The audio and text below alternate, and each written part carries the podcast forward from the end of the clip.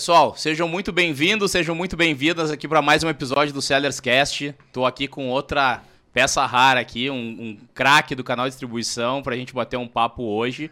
Já vou apresentar esse cara aqui para vocês, mas antes aqueles recadinhos paroquiais, né? Antes de mais nada, para quem está pegando esse, esse aqui como primeiro episódio, meu nome é César Duro, sou CEO da Sellers, né? Tô aqui nessa jornada de trazer um pouco mais de inteligência e, e, e tática através da tecnologia para que a gente possa gerar mais resultados, né? E para quem está nos acompanhando aqui no, no YouTube, aperta o te inscreve aqui no nosso canal para estar tá atento a tudo que a gente está gerando de conteúdo. Toca o sino aqui para não perder nada. E para quem está aí nos streamings, né, e, e, e, qualquer outras plataformas, se entendeu que esse conteúdo pode ajudar mais alguém que você conheça, compartilha, comenta. Se for para xingar, pode xingar. Se for para mandar elogio, a gente agradece também. Se for para mandar dica de construção, a gente fica feliz também, porque o intuito é que a gente tenha uma melhoria contínua e que a gente possa cada vez mais estar entregando material e conteúdo de valor para vocês. Beleza? Bom, então vamos lá. Vamos começar o nosso bate-papo. Zé, muito bem-vindo. O Obrigado. Zé é uma figuraça, uma, cara, uma, quase uma entidade do canal de distribuição, cara conhecido por todo mundo. O, o, Zé, ele é fundador e dono aí da New Basca, né, a maior agência de especializada no canal de distribuição do Brasil, quiçá do mundo, né? Cara que conhece como ninguém esse canal. Então, Zé, é uma honra pra gente estar tá aqui, aproveitar a tua experiência, de, é, aprender um pouco com a tua visão e te apresenta um pouco aí para quem para quem tá chegando no nosso episódio hoje. Tá bom, César. Primeiramente, obrigado aí pelo convite. É, quem me conhece, eu sou desse jeito mesmo, é jeitão do Zé de ser. Eu sou o Zé Roberto, o famoso Zé do mercado. Ah, é para aquela câmera? Lá, tá vendo lá. como eu já sou atrapalhado? Câmera 1, um, câmera 2, câmera 3, ah, é? câmera 1. Um. Então tá bom. Eu sou o Zé, é, conhecido aí no mercado como o Zé da distribuição, do atacado, do distribuidor. A Nilbasca está no mercado há mais de 20 anos, uma trajetória muito dura como empresário nacional, né?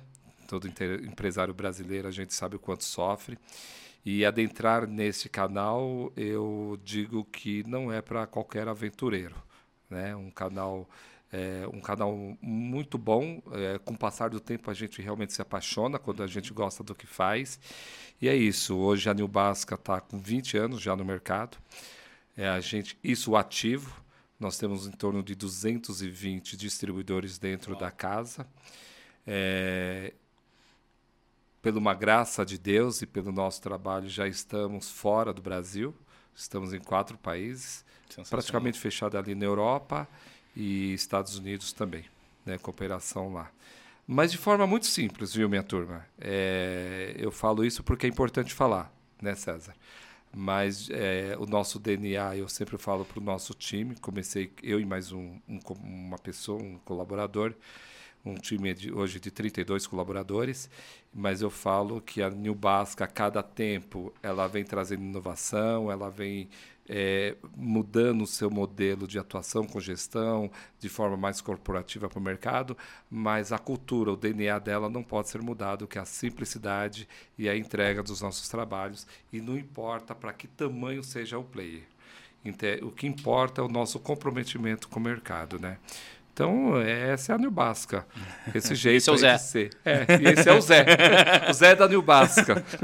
Zé, é, é, primeiro assim, eu, eu já vindo para cá, pra gente gravar, eu fiquei pensando assim, eu, eu, eu sempre, eu sempre é, é, uma característica pessoal minha, eu, eu gosto de biografia, né, gosto de entender as pessoas, eu gosto de, de, de, de entender a visão das pessoas sobre as coisas e principalmente o que elas carregam da experiência delas. Né? Acho, que, acho que tem um, um diamante muito grande né? Nessa, na, na, na, vivência. Né? Porque uma coisa é o conceito, outra coisa é fazer. Né? Sim, sim, e, e, e, assim, eu, eu, imagino que a gente tem assunto para, sei lá, uma, um, uma série no, no, no, no Netflix.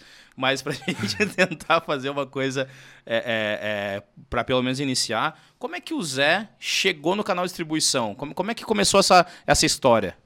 É. Primeiro que eu sempre fui um bicho muito esquisito. né? Eu venho de uma família muito simples. Nós somos em 12 irmãos, papai, mamãe. Família muito simples mesmo. Eu tenho muito orgulho da criação que os meus pais me deram. Legal. É, nós não tínhamos dinheiro, recursos financeiros e nenhum tipo de conforto, como os nossos sobrinhos e filhos têm hoje, mas a gente teve uma educação muito boa. Mas de todos os filhos é, da mamãe e do papai, a mamãe sempre falava que eu era muito esquisito. E realmente eu entendo que eu sou, porque aos 17 anos de idade, sem conhecimento nenhum, eu já pedi emancipação porque eu já queria empreender. Olha Isso sem nenhum, sem nenhum conhecimento de empreendedorismo, né? mas um desejo de empreender. Né? Quando meu pai falou, por que, que você quer se emancipar? Eu falei, não, eu quero tocar minha vida. Bom, e aí foi. Tentei alguns negócios, não deram muito certo, mas volta-se uma página. É... Meu amigo, eu sempre fui vendedor. Eu sempre fui vendedor. Eu vendia laranja, eu vendia sorvete naquela caixa de isopor, porque eu precisava de ter dinheiro para comprar minhas roupas, minhas coisas e tudo mais. Então eu sempre gostei disso, né? Eu gostava de vender. Só que também não tinha essa concepção que a gente tem hoje, é, que o seu DNA é esse, é vendas, uhum. por exemplo, uhum. né? Uhum. Hoje eu entendo perfeitamente, acho que eu sou um bom vendedor, é. eu acho é. que eu sou, né? Enfim, 220 só distribuidores aí. Só precisa aprender a ganhar dinheiro. Os nossos amigos distribuidores acham que eu estou milionário. Então eu queria um pouquinho do dinheiro deles. Mas enfim. Mas aí, pela uma graça de Deus, e a gente não sabe do nosso caminho, né? Trabalhando em algumas companhias como financeiro, olha que coisa, né? Mas sempre com. sempre querendo crescer na vida, sabe, César? Uhum. Sempre. Por isso que eu falo que eu sou um bicho esquisito. Enquanto, enquanto os demais se conformavam com uma determinada situação, eu não me conformava. Mas o conformismo não é aquela coisa de revolta. Não, uhum. eu acho que a gente uhum. tem uma coisa uhum. melhor para a uhum. gente, né? Uhum. Enfim. E aí, nesse meio tempo, trabalhando em algumas companhias como financeiro, sempre como financeiro. E apareceu uma oportunidade e eu fui trabalhar numa editora e não deu muito certo, porque tem questões de vaidade, essas coisas e tudo mais. E eu saí, fui trabalhar com uma irmã muito querida, mais velha, e ela numa confecção. Não tinha nada a ver com esse negócio. E aí um presidente de uma distribuidora de Olímpia, que infelizmente não, eles não estão mais no mercado, me achou naquela época que lançaram o celular, que era aquele tijolo. Uhum. E eu não tinha, não tinha dinheiro para aquilo. Tijorola. É, mas me acharam lá. E a gente começou a fazer o projeto, que foi o primeiro catálogo de produtos. Né? E eu falei, porra, mas Já eu tinha experiência também da editora, tinha alguma coisa Imagina, ali. financeiro. porra nenhuma, cara. Entendeu? Mas o que me chamou a atenção, aí é importante o público saber, é o seguinte. Eu entrei como financeiro e a minha função era cuidar do recurso financeiro do título editorial, de cada título editorial. Entendi. E num determinado momento, a diretora da companhia chegou em mim e falou assim: Olha, eu preciso mandar o César para uma feira X lá na Bahia. A história começou aí. E eu, como vendedor uhum, oficial uhum, mesmo. Uhum. Já, se, já indo para um, um canal de distribuição. Mas não, Ainda não. Ainda não. Como financeiro dentro de uma editora. Ah, saindo para. Entendi, é, entendi, Ainda não tinha ido para minha irmã. Entendi. Certo? E aí, cara, eu falei: bom, esse título não tem recurso financeiro para mandar o César para uhum. ir para essa feira. O César era o vendedor da revista uhum, ou uhum, do título. Uhum, uhum. E ela olhou para mim e falou: mas você é financeiro. Se vira. A trajetória minha como vendedor começou assim: se vira. E eu falei assim: putz, mas financeiro não traz dinheiro, quem traz dinheiro é vendedor. Uhum. Eu tinha uma reservazinha, morava numa kitnet, eu faço questão de falar isso para todo mundo. É, eu peguei minha reserva e falei que inventei uma desculpa lá, como todo vendedor que mente, entendeu? E aí eu peguei e fui a um cliente fora de São Paulo, não interessa aqui o estado, e eu cheguei lá, coloquei a situação. E era um cliente perdido dentro da casa. Um cliente onde que a gente, que eu conseguia como financeiro enxergar que tinha possibilidade de nós avançarmos em outros negócios com ele. E eu fui lá e fiquei dois dias e quando eu voltei, eu falei, pronto, agora o César pode ir à feira. Mas como assim? Eu vendi, dinheiro de hoje eu vendi 45 mil de anúncio. Uau. Então, ele tem condições de ir na feira. Falou, eu não te autorizei. Falei, mas você mandou me virar. Eu me virei, eu preciso desse emprego. Então, me virei. E ela me demitiu. Boa. E ela me demitiu. E eu aceitei a demissão. E a partir daí eu fui trabalhar com a minha irmã. Então minha trajetória começou assim. E depois esse presidente da distribuidora, que na ocasião dessa editora já me conhecia, e é fascinante, César, porque esses homens, ele te enxerga, ele sabe quem você é, ele sabe até você, até onde você pode Uhum. ir. Hoje eu sei disso porque eu olho para um cara e falo, esse cara vai dar um bom caldo. Uhum.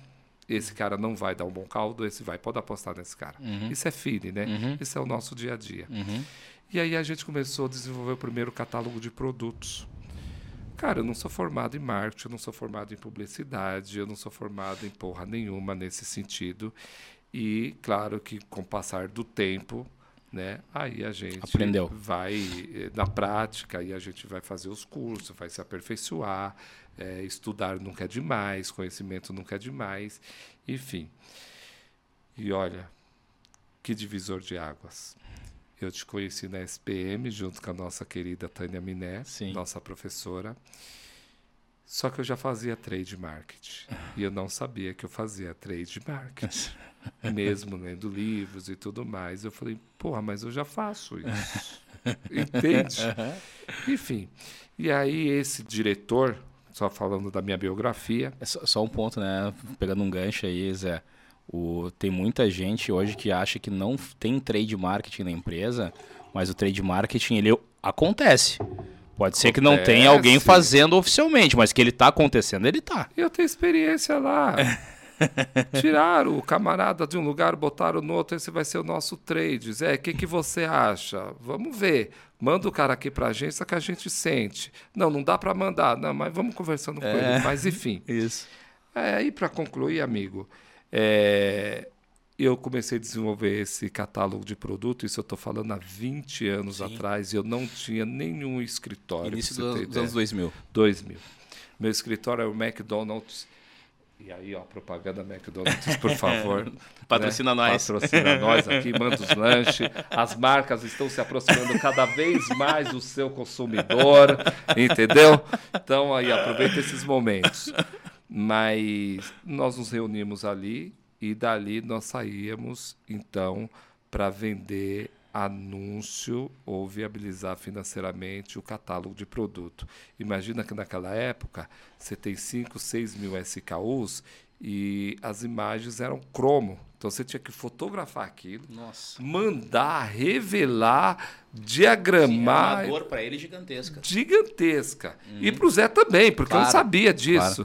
Zé, você sabia esse negócio de diagramar, programa, essa porra nenhuma. Então a gente contratava e aí a coisa foi indo, foi indo. E esse é isso que a gente precisa prestar atenção. São uns sinais. Esse cara falava assim para mim, esse cara com todo o respeito. José, não fique só com o bazar. Não fique só com bazar. Eu, muito moleque, sem malícia nenhuma, falei: esse cara vai fazer dentro da casa dele. Né? E aí me deu o input de eu começar a ir para o mercado. E como você ia para o mercado? Eu não tinha portfólio, eu não tinha nada. Aí eu pegava uma folha de sulfite, botava lá no computador e falava: Eu tenho imagem da indústria X, indústria Y, tal, não sei o que, faça seu catálogo comigo. Se hoje eu falo o português completamente errado, sem concordância, imagina lá atrás. Não, imagina lá atrás, para mandar para os grandes grupos. Né? Enfim, Atitude, né? atitude. E aí eu fui parar no Wilson Matheus, em. Balsas. Uau. O homem quis me conhecer. Uau. Eu sou da época, vocês não sabem, da lista de telefônica. As páginas amarelas. Página amarela. Aí eu montava, aí o escritório. E eu era disciplinado, viu? Ia pro escritório. Sexta-feira, imagina qual marketing que vai te atender numa sexta-feira para você prospectar. Pff, Imagina. Mas eu tinha uma essa lista amarela, colocava no chão por volta de três horas e ficava ali, porque eu tinha que sair do escritório às seis horas da tarde na sexta-feira, não era quatro horas. Então terminava meu expediente. E aí eu recebi essa ligação, uma, um dos, né?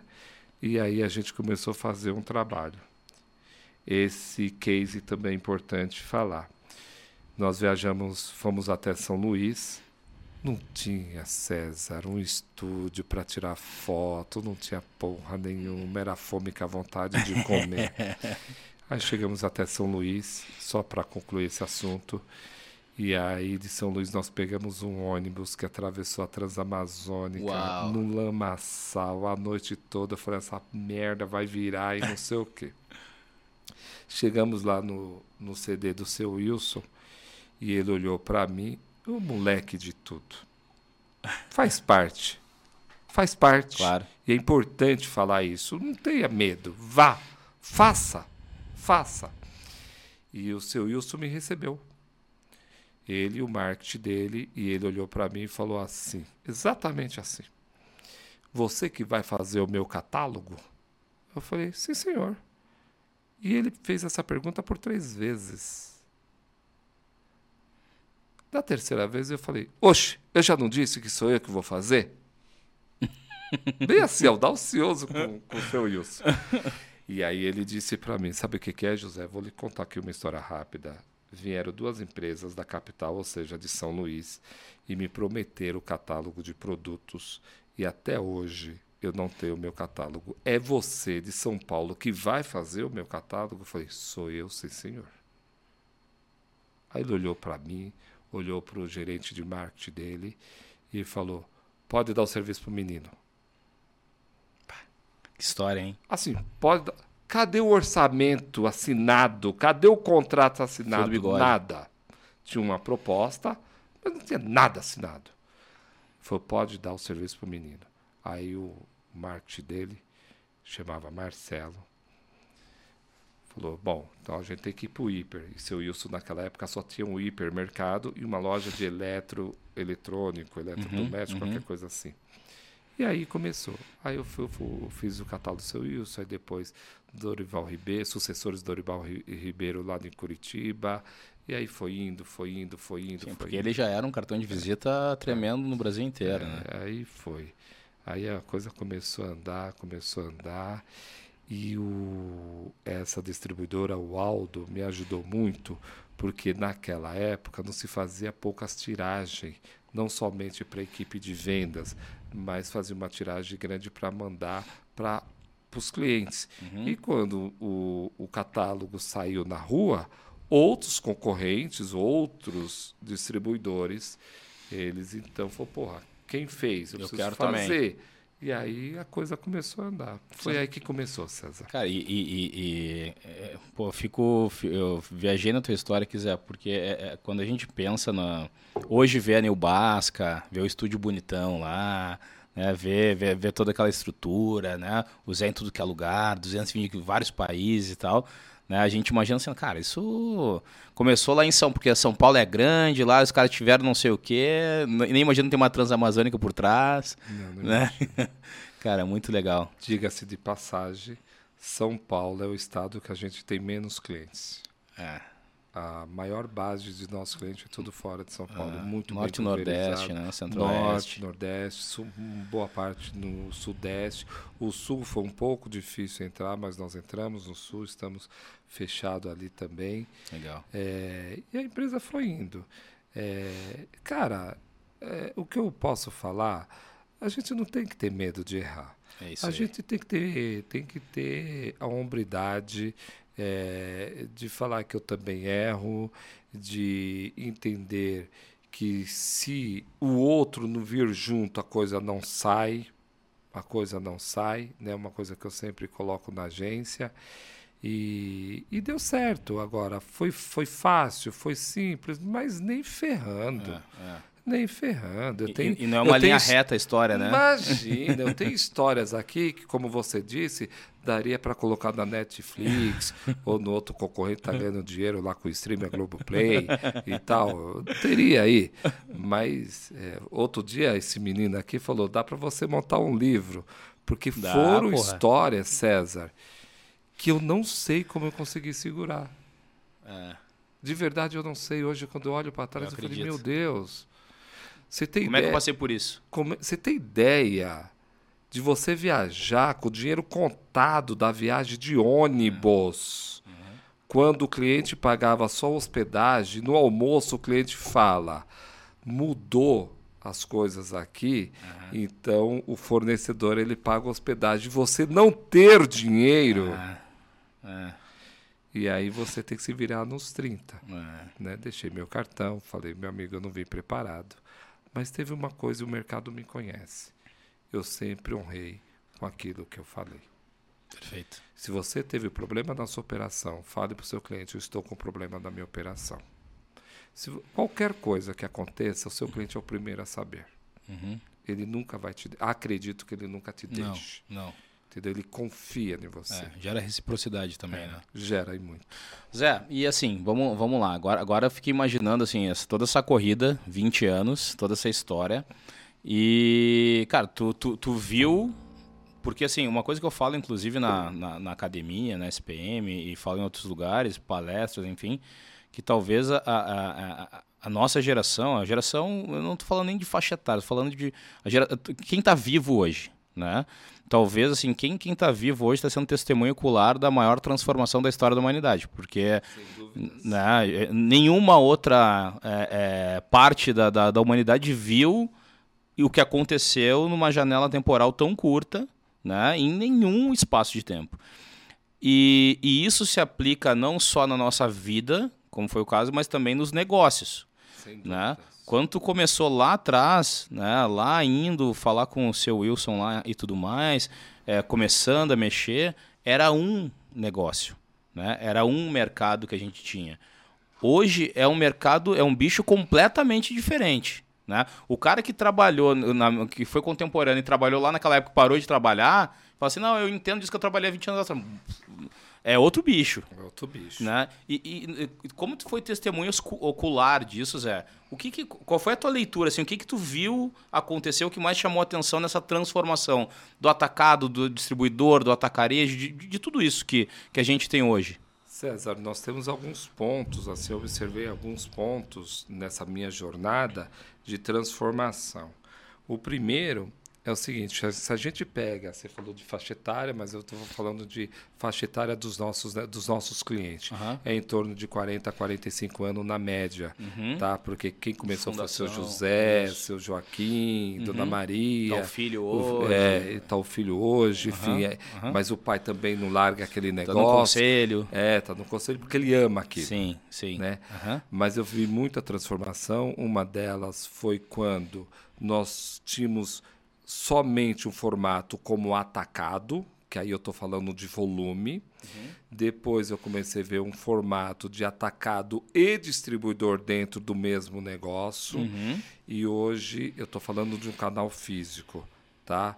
E aí eu vi uma transformação no varejo também, que foi o crescimento quando a gente tinha as pequenas lojas, dois ou três checkouts já é, indo para redes, uhum. né, já formando a sua rede. Uhum. E isso começou, inclusive, com os atacados. Uhum. Eles tinham lá uma uhum. bandeira que atendia, uhum, uhum. é, enfim. E aí depois a gente começou a é, observar os supermercados. Estou falando de varejo. Depois do supermercado, a gente começou a observar o os hipermercados. Uhum. E aí depois começou a pipocar os atacarejos, uhum. né? Então você sai do hiper e vai para o atacarejo. E aí a gente começou a perceber que o atacarejo começou a fazer parte também daquele grupo do atacado do distribuidor. Uhum. É, isso no físico, tá? Quando lá atrás, quando a gente falava, ou ouvia falar de Omnichannel, eu falava, porra, que bicho é esse? Uhum. E a gente hoje entende, pelo menos na minha concepção, e eu chamo de menino, porque eu gosto disso, é carinhoso, o dono da Polishop. Então ele tinha já TV, ele tinha já loja física, então ele já tinha esses canais. De mídia, né? inclusive. E né? de mídia, inclusive. Uhum. E depois até o porta a porta. Uhum. Né? Hoje uhum. o porta a porta. E esses, é, o atacado, ele também acordou para isso. Né, para esses canais digitais também ter eu, eu acompanhei estou acompanhando essa transformação é, e perceber o quanto isso é importante.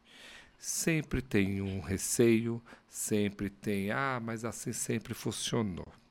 Recentemente eu participei de uma reunião, não vem aqui o caso, que a gente está sendo gravado, não quero ser delicado Sim. com ninguém. Sim.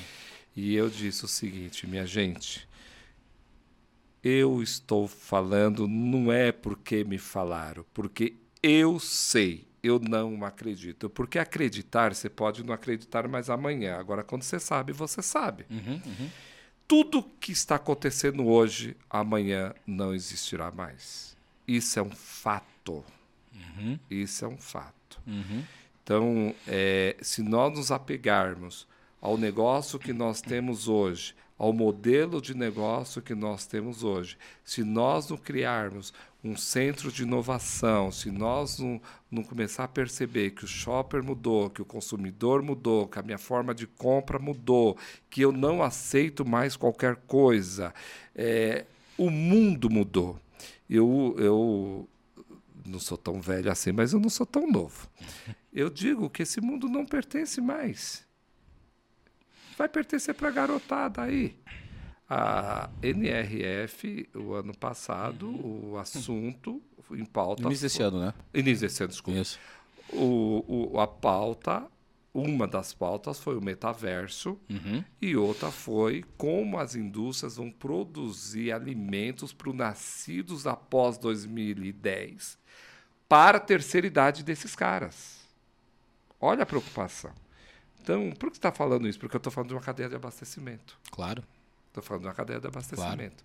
Então, eu, é, eu vi muita transformação, tenho visto muita transformação, principalmente no canal digital, ainda um gap imenso para trabalhar. Me perdoe. Acredito que tenhamos que ter, é necessário ter esse formato de e-commerce que tem hoje, que ainda, infelizmente, muitos não têm. É imprescindível que tenhamos.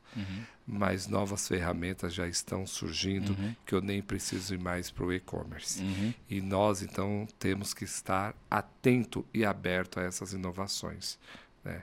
Porque senão nós vamos estar fardados a ser engolido por os grandes players que estão entrando no nosso mercado, no Brasil, e adquirindo grandes companhias e por aí vai. Acho que eu já falei muito. Não, e, e- e não falou, é, eu concordo, Zé. E, e essa, essa mudança toda do que está acontecendo, ela também provoca é, que a gente suba a régua técnica, né, em linhas gerais, assim, porque hoje o mercado ele não aceita mais um grau de, inef- de ineficiência que aceitou no passado, né? É, hoje a gente, tá, a gente precisa ser cada vez mais eficiente, né? Ah, precisa ser eficaz, beleza, também, mas, mas tem muita gente que ainda não conseguiu se tornar eficiente. Né? E a gente passa hoje por um processo de inovação para poder se tornar mais eficiente e principalmente entregar novos serviços. E, e- e pegando esse ponto específico, Zé, é, tu começou lá com um catálogo. Sim, Né? Há 20 anos atrás, a grande dor, ainda é, mas assim, a, a grande dor era o catálogo. Sim. Né? Mas isso tudo evoluiu, as dores evoluíram e hoje a New Basca faz uma série de outras coisas porque o serviço evoluiu, né? Falando um pouco disso, assim, o, quais, o, o, o que, que tu viu acontecer de novas necessidades, principalmente nessa jornada, assim, dada essa mudança toda? É, Você me corrija se eu estiver errado, por favor. É, Quem trabalha comigo, quem vive comigo 24 horas, sabe que eu sou um cara que três e meia da manhã, eu não sei porquê, já perco o sono e já começo a trabalhar. Entendeu? Ó, então, tudo bem. É, acontece o seguinte: vendo toda essa trajetória, é, vendo todas essas mudanças, eu não estou falando da crise sanitária que nós passamos ou que nós ainda estamos passando, e outras virão. Uhum, uhum, É, vai ser natural esse processo. Tá? Isso só foi um start dentro da nossa geração aqui, dentro do nosso tempo, dentro do nosso momento. Outras virão. E veja como isso afetou a economia mundial. Ok? No, dentro da New Basca, eu sempre comecei, mesmo de forma amador, como foi o catálogo de produto, né? é trazer inovação para o mercado, por mais simples que seja. Né? Então, quando começou antes da pandemia, nasceu os e-commerce, e nós já tínhamos um banco de imagem, um catálogo de imagem de produto muito extenso, a New Basca começou a propor a esses players, clientes da New Basca que estava levantando o seu, o seu e-commerce, as digitalizações das imagens, a, os nomes perfeitos de produto, que eu não posso ter Coca-Cola com K, que infelizmente tem. É, Essa eu, já é uma sofisticação desse mesmo processo. Né? Pois é, o descritivo do produto não pode ser mais da, da, forma que era antes, enfim. Então eu enxerguei ali já uma oportunidade, não só para as plataformas de e-commerce, mas para o sistema interno. E um outro fator que faz parte. Eu falo que o Brasil, o Brasil ele é cheio de oportunidade, mas é demais da conta. Uhum. O pessoal fala mal do Brasil, o pessoal, ah, o Brasil Nossa. é isso, o Brasil é maravilhoso, maravilhoso. o Brasil tem oportunidade para todo mundo. É, parece um saudosismo, mas não é. Não Tudo é. que você planta nessa terra dá. Uhum. Você arregaça a manga, você trabalha para cacete e você vai colher fruto, porque a terra é boa. Uhum. É, antes do e-commerce, a gente começou a arrumar a base do nosso cliente. A base, a base de vendas. Porra, esse nome. É, cara, SBT não é sabonete, cara. Ah, Zé, mas na, em força de vendas não funciona assim. Tá bom, cara. Você vai ficar assim até quando? Entendeu? Então a gente começou a fazer esse trabalho, depois a digitalização de imagem. Nós criamos um banco de imagem que nos salvou com a pandemia. Nos salvou com a pandemia certo? Que nós já oferecíamos isso para o mercado. E naquele momento o mercado, Zé, pelo amor de Deus, Zé, pelo amor de Deus, e a gente não vende imagem, a gente faz um serviço de tratamento, digitalização, configuração, nome perfeito, tudo mais. Tem outras empresas, que bom que tenha. Sim. Mas eu volto na minha querida professora Tânia. O Brasil não é o shopping Guatemi. O Brasil não é o shopping Guatemi. Ah, mas tem gente que tem o Jetim, tem o EAN, tá tudo correto. Não está. Uhum. Uhum. Não está. Por quê? O Brasil não é o shopping center Iguatemi. É. é. Não é. Por quê, José? Porque eu pego flanela com EAN de caneta Bic. Cara, parece uma coisa, Zé, pra quem daqui a pouco não entende desse negócio, parece uma coisa pequena, mas isso é crítico para um caramba. Você sabe o que a gente faz hoje? A gente tem um trabalho fora esse catálogo de imagem, que ele entra o nome perfeito do produto, o descritivo do produto. Nós temos um trabalho de curadoria de dados. Mas essa curadoria parece um enólogo você toma o vinho e você sabe, uhum. ah, ele é frutado, ele tem não uhum. sei o quê. Uhum. E eu fico abestalhado que as minhas crianças lá batem o olho e falam, essa imagem está antiga. Eu falei, mas como assim? E essa é a nova. A nova está mais feia que a antiga? Falou, é. Aí você vai na indústria, a indústria não, não atualizou a imagem. E a gente já sabe que isso foi atualizado. Aí a gente faz uma curadoria no IAN. O que, que é um IAN publicado? O que, que é um IAN da Dona Maria que faz uma massa e vende muito? Ela não tem dinheiro, é muito caro você registrar um IAN. Então ela criou lá 13 dígitos e botou e tal. Mas como que eu vou subir isso? Que dados que eu tenho disso? Então a gente busca essa informação e entrega. Esse foi um dos serviços. Outros serviços que começaram a demandar é, foram brand, desenvolvimento de embalagem.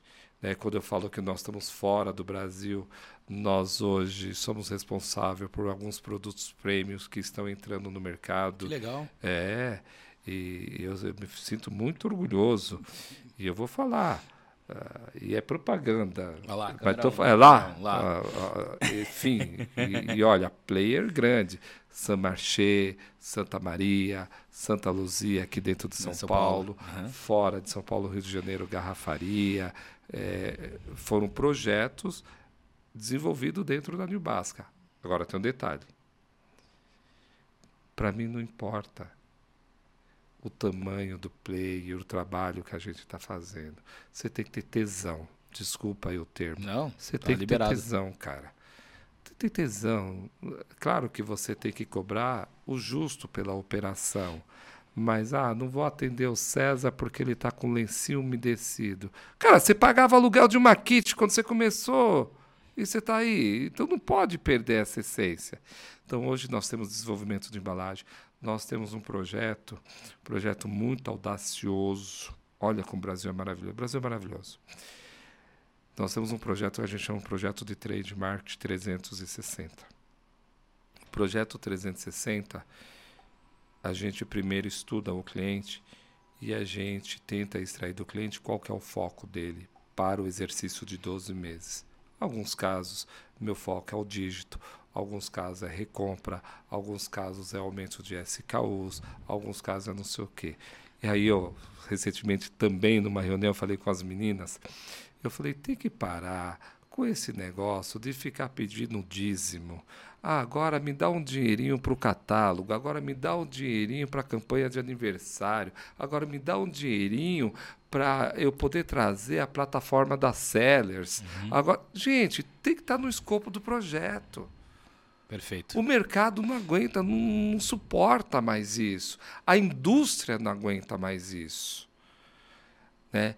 E uma coisa que a gente foi aprendendo, não vou falar que foi uma, uma imposição, uma colocação da Nilbasca, a gente foi aprendendo e falou: olha, nesse caminho eu não vou, se for assim eu estou indo. É a devolutiva para a indústria. Do começo ao fim. Você tem que devolver para a indústria. Tá? Ah, tive ruptura de mercadoria, tá? Então tivemos uma quebra por causa disso. Ah, mas meu concorrente está com preços X. Mas você tem que justificar com dados e não mais ficar passando dízimo. O mercado não suporta mais isso. Esse é um trabalho. Um outro grande trabalho que a gente vem desenvolvendo são as marcas das indústrias, principalmente as multinacionais, a preocupação com a explosão do digital, de e-commerce, de marketplace e tudo mais. A minha agência faz o, o full banner. A minha agência faz isso. Uma hora minha marca está lá em cima, outra hora está lá embaixo, outra hora está no meio. Todo brand que foi construído em séculos, porque eu tenho indústria Sim. dentro da Nibasca com 200 anos, Sim. não vai permitir mais isso, como já aportou a Nibasca. Não, estou escolhendo a Nibasca como a nossa empresa para fazer esses full banners de e-commerce para os nossos clientes, porque não pode ser de qualquer jeito. Tem que respeitar o brand book, entendeu? Então, olha a mudança de comportamento.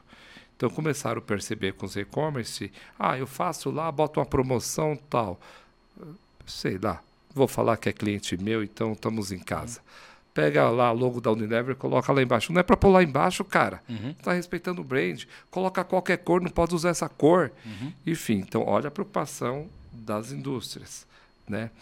É, e aí eu já falei do, do plano de trade, já falei da compilação de dados do nosso catálogo de imagem. É, rec recentemente, isso foi um grande desafio. Eu, eu, eu sou um cara esquisito mesmo. Mas fiquei puto da vida. Fiquei puto. Na, na pandemia, tínhamos que fazer alguma coisa, como todo mundo, nós começamos a fazer umas lives. Mas eu queria uma live diferente, César. Eu queria uma live que nós levássemos conteúdo para os nossos clientes e não clientes entendeu? Sobre mudança de mercado, comportamento e tudo mais. Primeiro, estrategicamente, uma forma de nós estarmos presentes dentro do mercado. Claro. E segundo, não ficar com blá blá blá furado. Gerando valor. É, não ficar com blá blá blá furado. Uhum. Aí sabe quem foi atrás? Foi atrás da nossa professora Tânia, uhum. foi atrás da Tatiana, foi atrás de um head de digital, foi atrás de um head do, do, do, do, da equipe de venda. Vamos falar do vendedor moderno, vamos falar disso. Tem que levar isso para os caras. Aí eu fui para as afiliadas da Abad, né? sem custo. tinha uma salinha lá, pedi para os meninos, pinta tudo isso daqui de verde, bota aqui uma câmera e nós vamos fazer uma live, mas uma live com conteúdo, né? Não vou usar a expressão, mas só eu e Deus sabe como que eu tava com, a, com essas lives, né? Nossa, se cair, Deus me livre ao vivo. E rapaz, como Deus é bom, desde que você faça a sua parte. Nessa brincadeira. Quem trabalha apare... tem sorte. É, é, pois é. apareceu uma grande oportunidade de nós fazermos uma live com um cliente nosso do Rio de Janeiro, com o vice-presidente da Unilever, com o Ricardo Marques, uma pessoa incrível, com o Tiago, diretor comercial de food service é, da Cargill, e esse nosso play com Rafael Marchiotti, um amigo de longas datas, desde Zamboni, do Rio de Janeiro, dentro do food, eu falei, e foi um momento que o food service sofreu muito, né? Uhum. Falei, vamos falar sobre food service. Temos que falar sobre food. Tem que falar sobre food. E o Ricardo topou, essa turma topou, e a gente alugou um estúdio. Esses meninos foram fazer aí a visita técnica. Quando eu cheguei lá, eu não sabia se eu matava o cara ou se eu matava os meus meninos. Falei, porra, se eu soubesse que era isso e pagar o que eu tô pagando, eu fazia dentro da minha salinha verde.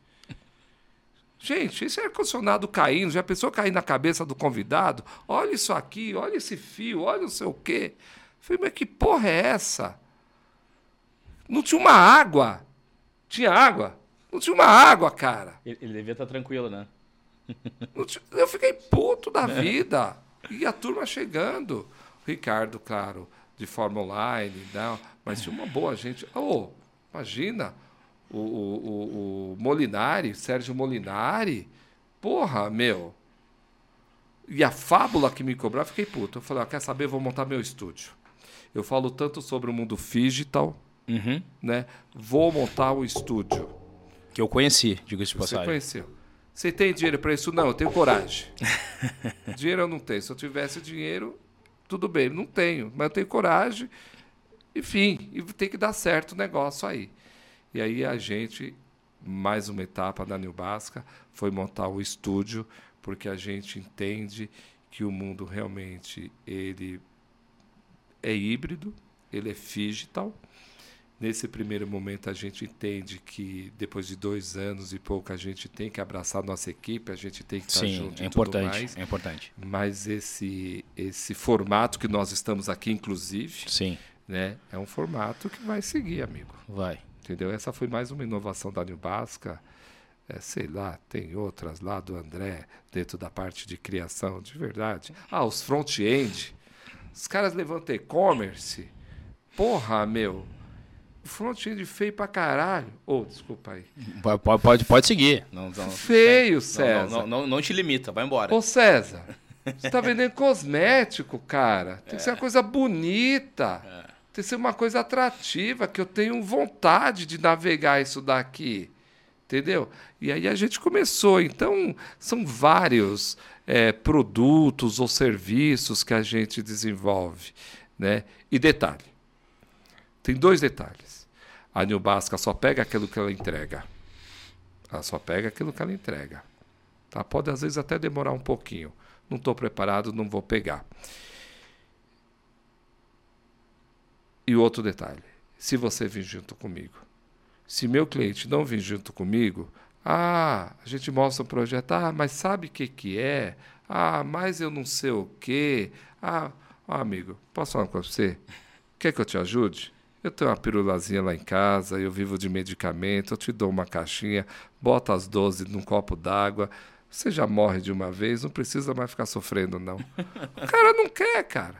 Então, então eu só faço o que se realmente o outro tiver disposto a fazer. É, e, e, aí, Zé, né, é, é, olha, olha, olha a imensidão de coisas que aconteceram de serviço, de evolução de serviço nessa linha do tempo, né? Ou seja, o mercado está cada vez mais complexo, né? O serviço está cada vez mais complexo, né? É, é, eu, eu, fiz o adendo ali do, do, vamos chamar do data quality ali do, do, do, dos dados e tudo mais. Uma das cadeiras que, que eu leciono na, na SPM é gerenciamento por categoria, né? Sim. E gerenciamento por categoria, o primeiro passo é o seguinte, cara, vamos arrumar essa base. Sim. Primeiro passo é tu é, usar a metodologia para arrumar a base. Isso que tu falou, o EA tá errado, o nome tá errado, às vezes a categoria tá errada. E aí, como é que a gente vai cruzar literalmente, com, comparar literalmente banana com laranja? Pô, banana é banana, laranja é laranja, não dá pra comparar as duas não coisas. Dá pra comparar. E, e, cara, às vezes parece um detalhezinho pequeno, mas numa operação complexa, como a gente. Tem clientes aí que tem 10, 15, 20 mil SKUs com. Sim, com eu tenho isso lá na Dezenas empresa. de milhares de clientes e tal. Cara, uhum. qualquer coisinha dessa no, no, no, no qualquer 3% de erro é um caminhão de dinheiro. É um caminhão de dinheiro. É um caminhão, é um caminhão de dinheiro. Sem falar, quando a gente fala de categoria de produto, é, a gente tem que observar bem que dentro. Qual é o produto, o, o SKU, que está roubando a categoria? Exato, exato, exato. Qual é? Exato. Qual é o produto?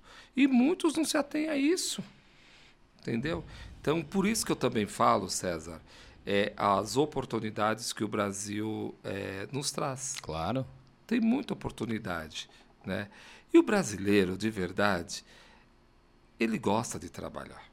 Total. Ele gosta, César. Total. Ele gosta. Total. Claro que a gente tem nossas dificuldades, é, não vem aqui ao caso. Mas, mas como todo país como tem também. Como todo país é, tem. É. Então, é, nós só temos aí 500 e poucos anos, é, a gente está aprendendo agora, É. né? E essa turminha que vem aí, ó, Vem voando. vem voando, viu? É, é. Vem voando. É. Pois é, o meu, meu, meu moleque, contar essa história rapidinho, meu moleque, eu, eu, tento, eu tento educar ele de uma maneira diferente, né? E aí, Uhum. às vezes de brigar e tal, às vezes ele, às vezes ele fica bravo, ele é pequenininho, ele fica brabo e tal.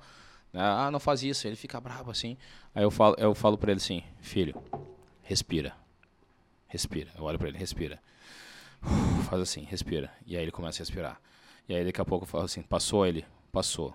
Por que eu tô te contando isso? Porque ele com três anos eu tava vindo pra cá, lá do sul vindo pra cá, eu tava brincando com ele, eu falei pra ele assim, filho, só um pouquinho, filho, vamos continuar brincando aqui, filho, só um Isso, pouquinho, vamos, vamos isso, continuar brincando aqui. isso, Aí, aí ele virou pra mim e falou assim, pai, pai, pai, calma, respira. Aí me olhou com três anos.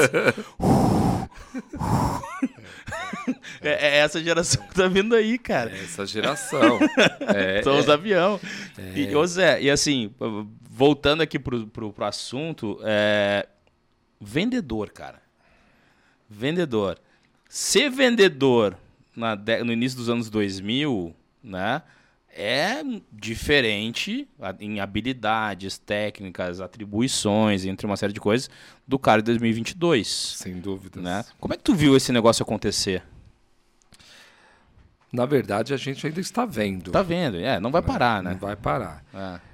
É, infelizmente, eu acho que ser vendedor é uma vocação. Eu digo infelizmente por quê? Porque tem gente que não tem a vocação de ser vendedor, né? É, e quem é vendedor, ele vai ser vendedor sempre. Estou aqui me vendendo, você está aí se vendendo. Claro, todo mundo se, tá vendendo o tempo Estou todo. vendendo o tempo todo. Agora, nessa linha de tempo, com a mudança de mercado, esse vendedor é uma coisa que lá atrás, o grande sonho dos atacados distribuidores, que é o nosso negócio, era que o vendedor realmente fosse um consultor. Fosse um consultor. E é aquilo que eu, aí eu vou lembrar do meu pai. Uma frase do meu pai. Ninguém segura o progresso, como ninguém segura o tempo. Meu pai é analfabeto, Que- que- viu? Que, que frase, hein? Meu pai é Que analfabeto. frase, hein? Ninguém segura o progresso e ninguém segura o tempo. Que frase. Você pode esticar sua cara 10 mil vezes. Mas o tempo Gastar vai você derrubar. vai derrubar. É natural. Produção, consegue aí? É natural. Voltando aqui no vendedor, o tempo tá falando o seguinte para essa turma: vire um consultor.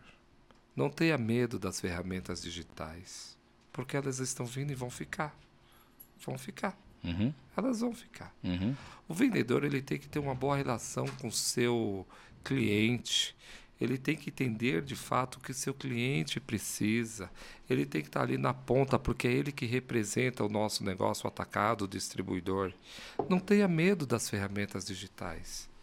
Não fique com receio dessas ferramentas tirar o teu lugar. Aproveita esse momento para você se transformar. Aproveita. 90% dos players que eu trabalho, esses vendedores são comissionados, com compras feitas pelas plataformas digitais. Uhum. Ah, eu tenho medo que daqui. Cara, você tem medo, fica dormindo. Não vai para a rua. Se transforme, mude. Entendeu? Então, a gente tem esse essa situação e de norte a sul, de leste a oeste, esse grande receio da equipe de vendas. E aí não, não importa, César, eu entendi a sua pergunta, não importa a faixa etária de idade. Sim, sim, sim. Não sim. importa. Sim, não importa. Não importa. É, mais do que nunca, seja um consultor. Mais do que nunca, seja verdadeiro com teu cliente. Mais do que nunca, seja fiel àquele player que você trabalhe. Mesmo sendo uma. Olha, eu falo isso porque eu tenho 20 anos de estrada. Claro. Amigo, se eu trabalho num player X, eu tenho lá os meus SKUs para vender, não saia pegando três ou quatro pasta e só vender oferta. Não faça isso. Não faça isso. Faça uma venda consultiva, entendeu? Faça uma venda consultiva, entendeu? Porque aí não importa quais as ferramentas digitais vão estar disponíveis o dono daquele negócio, aquele cliente, ele sempre vai querer falar com César ou com Zé Roberto. Para tomar um chopp, tomar um café, o que, que você acha disso, o que, que você acha daquilo. Isso é extremamente importante. Então, infelizmente, a gente ainda, ainda existe uma crença, isso vai ser derrubado. Uhum. Ninguém vai segurar isso. Uhum. Uma crença que talvez essas ferramentas venham tirar essa função. Isso é uma bobagem. Agora, tem momentos na nossa vida que a gente também tem que reconhecer que eu fui bom até aqui. E não tem problema nenhum. Eu posso ser bom uma outra, fazendo uma outra coisa. E tudo bem. E tudo bem. Até porque, né, Zé, a, a, a tecnologia ela está aí à disposição justamente para ajudar um profissional que está enfrentando um mercado cada vez mais difícil. Né? Porque é, lá no Mais início, difícil. é, né? no início dos anos 2000, eu não estou indo tão longe, não quero ir a 80, vamos no início dos anos 2000. É, a gente não tinha tantos competidores no mercado. A gente não tinha tantos canais de vendas no mercado.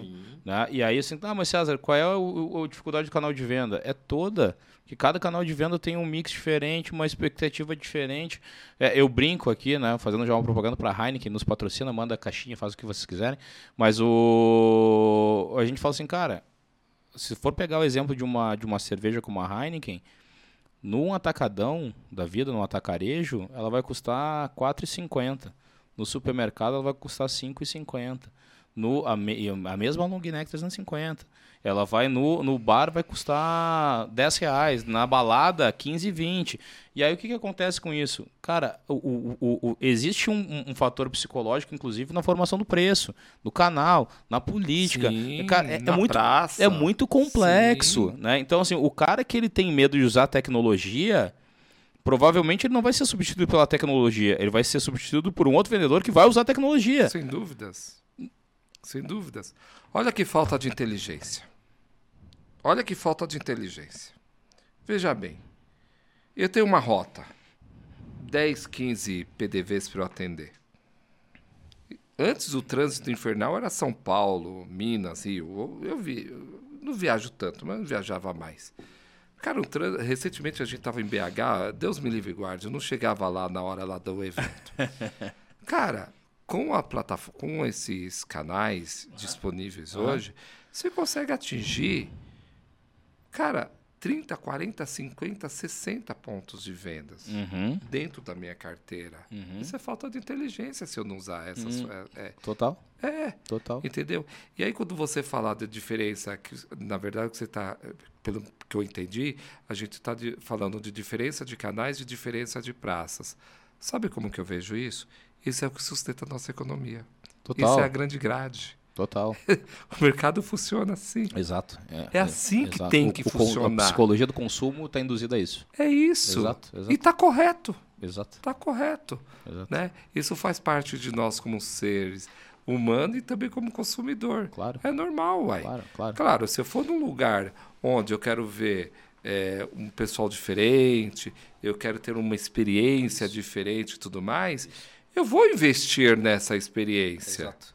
É simples É. assim. É, a minha provocação, né, Zé, é o seguinte, porque hoje a gente tem tantas opções que a gente formou esse penso novo de consumo, que há 20 anos atrás não era tão bem formado assim, porque a omnicanalidade lá, né, o omnichannel, não era tão ainda né, interconectado, porque uh, quando a gente fala de omnichannel, às vezes a gente só pensa na, na parte física, né, dos canais, mas existe toda uma Não. transformação do impacto psicológico do consumo Sim. que muda tudo, né? Então assim, o ponto é, com toda essa transformação, vender tá mais difícil mesmo. né? É muito concorrente, é muito preço diferente, é, é tudo diferente. E assim, e, e a gente vai ficar. Aí, César, vai parar aqui, cara, vai só complicar. Só complicar. Cezinha, é, todo respeito, Não, por Cezinha. favor, por favor. Eu tenho 54 anos. Eu quero matar minha garotada lá dentro. Pergunta pra esse cara, eu quero matar. Quando começou aquelas brincadeirinhas no TikTok, Aham. é ali, aí ó, também patrocina aqui a gente. Sabe o que eu falei pra minha turma?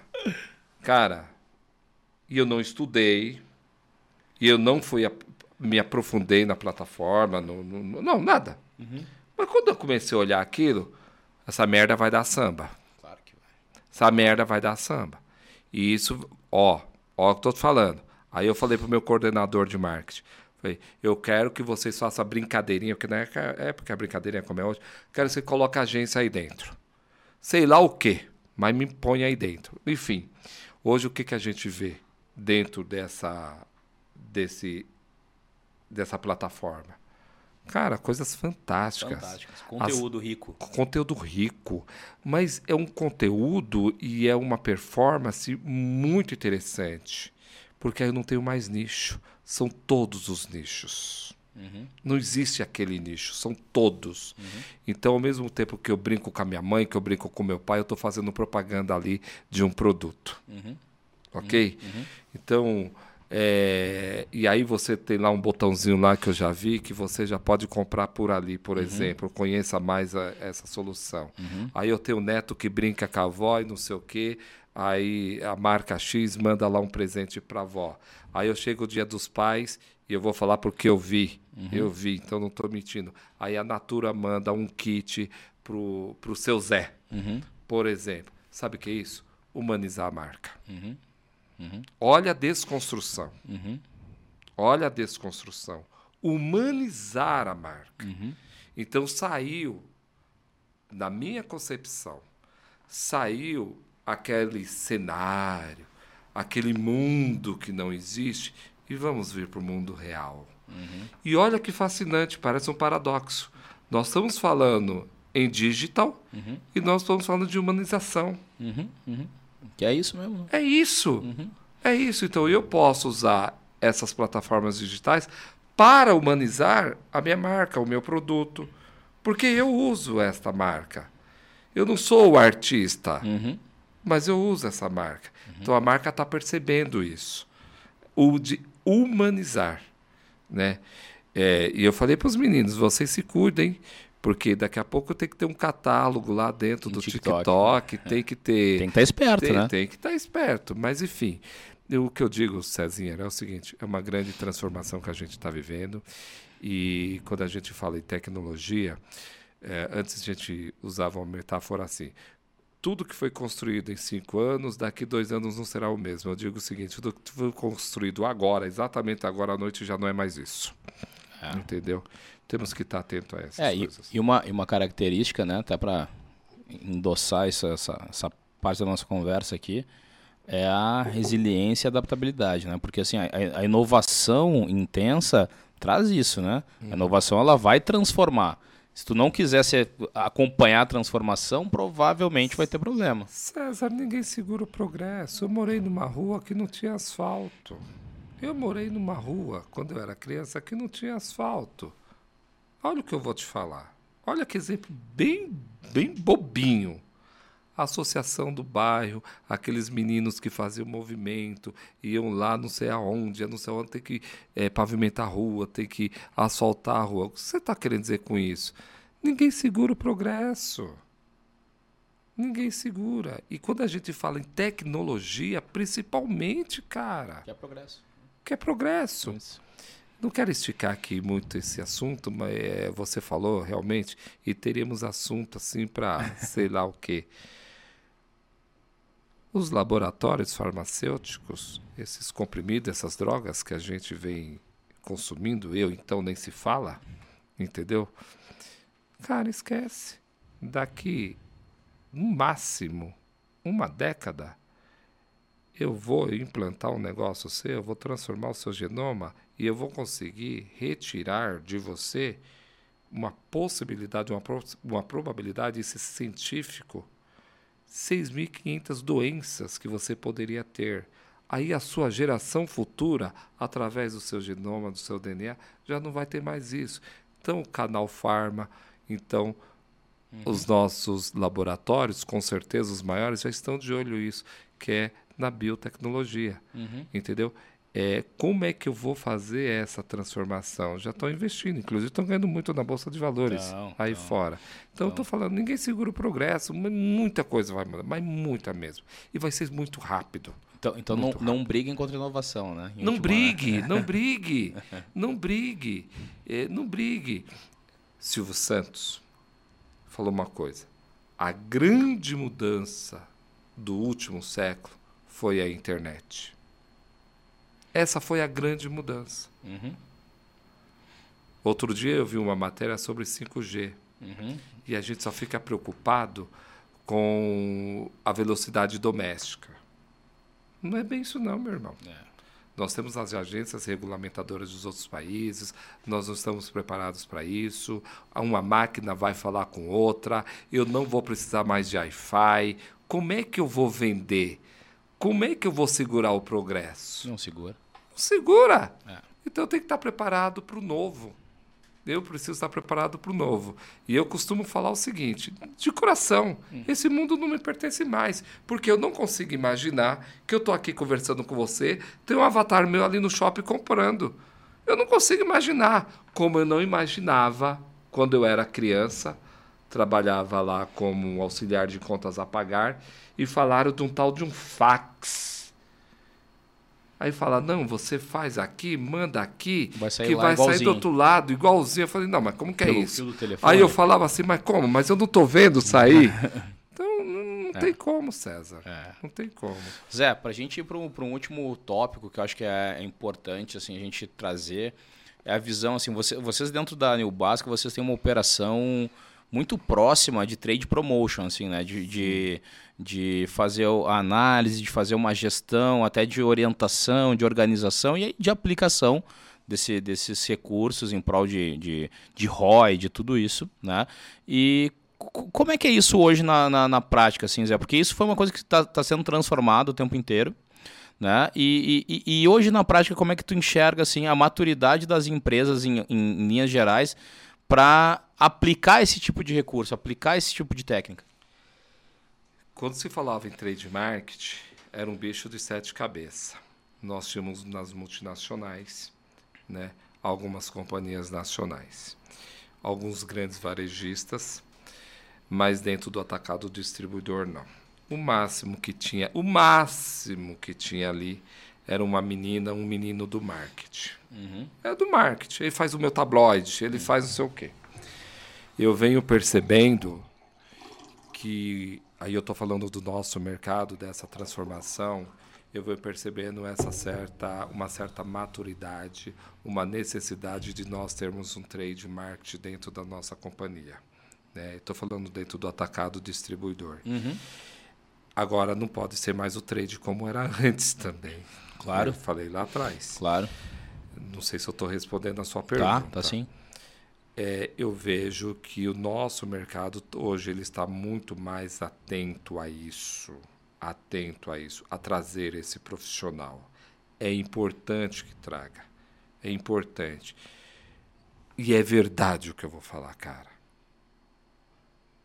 Esse departamento sempre foi visto como despesa. Uhum. E ele não é uma despesa, gente. Uhum. Ele não é. É necessário ter um trade marketing. Exato. É necessário para apoiar o departamento de vendas, para apoiar os seus clientes, para fazer as ações que realmente faça sentido e sinergia com o que ele venda. Sozinho também o vendedor não consegue, o gerente de vendas não consegue, o varejo precisa ficar falando o que precisa, o que não precisa. As marcas não vão ficar investindo se você não tiver um projeto estruturado. Não estou falando de um Basca, não. Uhum. Pode fazer com qualquer um outro. Agora, como se fazia, ou como eu vejo fazendo, esquece. Uhum. Entendeu? Eu vejo realmente um crescimento, graças a Deus. Né? Eu vejo uma valorização desse profissional dentro do nosso negócio, dentro do atacado distribuidor. Um trade marketing. E aí eu vou mandar um recado dê oportunidade para as pessoas que estão dentro da tua empresa, mas também traga gente experiente de fora. Sim, É importante isso. sim. Porque quem está dentro da empresa, ele sabe como que a empresa funciona. Quem está vindo para somar, fantástico. Mas não deixe de ter um trade marketing. É. Não deixe de ter. E olha, coisa fascinante. Quando a gente vai para as multinacionais, eu estou falando de Procter, estou falando de Coty, estou falando. Eu tenho um marketing, um trade do digital. Uhum. Olha só. E eu estou falando de um trade de físico. Uhum. E aí eu, quando vou para uma indústria que eu não vou citar o nome que eu não estou autorizado, ela tem um trade para marca. Cada marca, um grupo de marca, tem um trade marketing. Uhum. Então eu vejo, focando aqui, voltando aqui um pouco para o atacado distribuidor, eu vejo uma evolução. Eu, eu fico muito feliz com isso, não porque a New Basco opera com, nesse sentido, mas ele sempre foi um pouco desprezado. É, e, e, e. Desprezado no, é, porque, sabe o que acontece? O seu José fala, não, mas eu sempre vendi assim. Tá bom, mas até quando? Mas o mundo mudou. Né? O mundo mudou. É.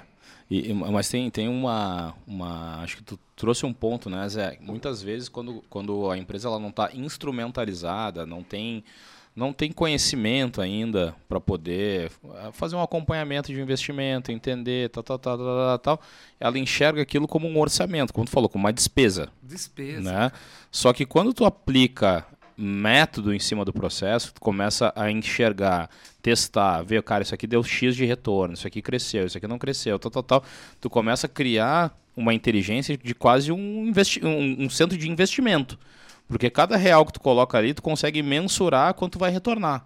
Né? E isso faz toda a diferença num mercado como o nosso, né? Muita diferença porque o nosso mercado ele trabalha com centavos. Claro. Margens pequenas, uma Pequeno, operação um cara. volume gigantesco, margens pequenas. Exato. É um risco realmente imenso. Agora, é, quando a gente fala do marketing ou fala do trade, infelizmente existe uma cultura. Olha o que o José vai falar. Uhum. Existe uma cultura, ainda existe isso, que isso é uma despesa. Uhum. Ele passa a ser uma despesa quando eu pego um recurso, quando eu capto um recurso para investir numa plataforma da Sellers e não invisto numa plataforma da Sellers e não tenho um profissional para trabalhar essa plataforma. Isso é uma despesa. Uhum. Uhum. Uhum. Isso é uma despesa. Uhum. Uhum. É, é uma despesa quando eu faço um catálogo de produto e minha equipe não, não usa o catálogo de produto. Uhum. Uhum. Agora, não usa, não foi porque a New Basca fez o catálogo de produto e não deu certo. Não usa porque o supervisor, porque o gerente comercial não cobra. Não cobra o aumento de SKU. Não cobra, porque isso é um fato. É, 30% a 40% assim que sai um catálogo, e ainda físico, porque foi uma surpresa para mim depois da pandemia. E olha que todo carinho, o catálogo de produto hoje da New Basca não é mais o melhor produto da New Basca. Uhum. Não é. Uhum. Não é. Mas enfim. É, Mas tá aí. Tá aí. Uhum. Beleza. Cara, se eu entrego um catálogo de produto fazendo só um. E durante dois ou três meses eu tive um aumento do meu mix de produto, por que, que eu não consigo manter? Aí não é um problema do catálogo de É produto. de processo. É de processo, é de gerenciamento, é de gestão, Uhum. entendeu? Então passa a ser despesa quando eu contrato uma plataforma como a Sellers, por exemplo, mas eu não dou continuidade no negócio. Uhum. Ah, é despesa. Uhum. Uhum. É uma despesa quando eu contrato uma empresa para fazer um projeto de trade marketing. E, ai, mas será? Mas o meu cliente. Você foi no seu cliente? Você chamou um cliente para dentro da casa? Você abriu com seus clientes? Você abriu com seus fornecedores? Você apresentou o projeto? Vendeu o projeto? Você entregou? E por que você não entregou? Você justificou? Porque a indústria não tem problema de pôr recurso financeiro quando tem. Mas ela precisa ter um retorno, é o ROI. Claro, Ela precisa ter um retorno. claro. Então, É essa, é um negócio. essa. Desculpa aí o meu termo. Esse. Vou usar um termo bonitinho. Esse formato, esquece, cara. Mais uma frase do meu pai. De onde sai o couro, sai a correia. Não tem jeito. É. Então, por muito tempo, ficou se passando dízimos, ficou fazendo isso e aquilo. E por que gerou uma despesa para a indústria? Por que gerou uma despesa para o atacado distribuidor? Porque não teve retorno. Usou isso para outros fins. Porque o processo está ineficiente. Né? Entendeu? É isso aí. Mas é isso, meu amigo. Zé, muito obrigado, meu amigo, por ter Eu compartilhado o teu tempo, a tua, tua experiência com a gente, tua visão. E vou passar a palavra para te poder, na câmera 1, mandar um recado, dizer como é que as pessoas te encontram também, como é que eles podem achar o Zé aí para bater papo na internet. Você sabe que a gente já vai terminar. Eu sempre eu extrapolo um pouquinho o tempo. Eu, é, é incrível. É incrível. Quando você faz um bom trabalho, quando você faz uma boa entrega, muitas das vezes a sua margem interna ela ficou devedor, mas você entregou, entendeu? A coisa anda. Tem muita gente que fala, eu quero falar com o Zé, eu não sei quem é o cara. É, mas acontece demais. Pô, mas que é esse cara? Ah, eu quero falar. Outro dia eu estava falando com uma multinacional, rapidinho, Vai. e aí eu chamei ele, porque a gente vai fazer um negócio lá na New Basca. E aí eu me apresentei e falei, falou, Zé, eu te conheço milhões de anos. Falei, pô, é você, cara? Enfim, era. Bom, é... a New Basca é o Zé, que eu estou quebrando isso, porque não pode ser a figurativa do Zé, mas é, a turma nos encontra aí no nosso site www.newbasca.com.br. Vai estar com o link aqui nos comentários Vai estar também. com o link aí. É, teu telefone 011 30 32 36. Como que é o telefone? Não sei o telefone de lá. Ó, 30... Fala aí, fala alto. Fala, fala aí você. Fala aí, cara. 3815-5402. Ah, 011 3815-5402. O site é www.newbasca.com.br Certo. e o Instagram é Newbasca Oficial. De Basco Oficial, aí tem lá no YouTube, tem no LinkedIn, tem. é, olha, isso é fantástico. E eu vou concluir. Esse cara é esquisito mesmo, gente. nome New Basca. Você joga no Google é primeiro a aparecer, porque não tem. Não existe um outro nome como New Basca. O que, que é New Basca? Ah, New Basca é uma. Deixa para depois? Ah, posso falar rapidinho? Fala. Ah, então tá bom. Falei que eu sou bicho esquisito, né? E eu falo, quem trabalhar comigo. Outra coisa importante, hein? Nós não somos uma agência. Isso é passado. Quem estiver buscando uma agência tradicional, daquele modelo. Não, nos- não se nem- procura. Nem, procura, bate lá. Nem bate lá. Nós, não é por causa do modernismo, porque aquele formato de agência também não existe mais, meu irmão. Esquece aquilo.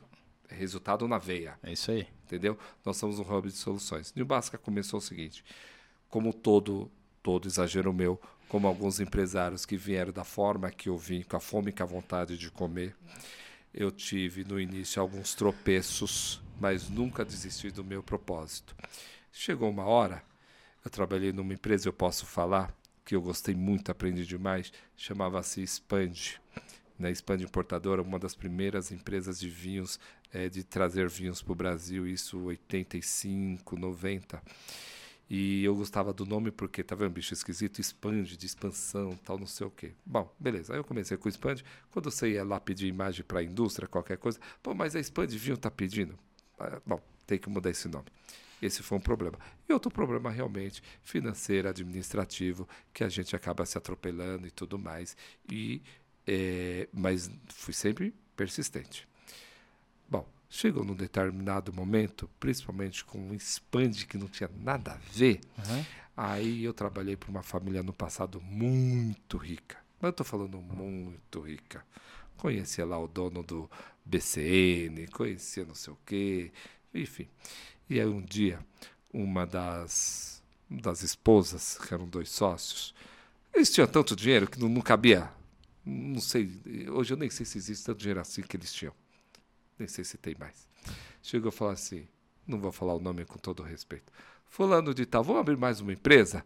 Aí o marido falou assim: Porra, eu não aguento mais isso. Entendeu? Você vai tomar conta? Porque eu não consigo mais tomar. Já tem um, um time lá tomando. Ela falou: Eu já tenho o nome Basca.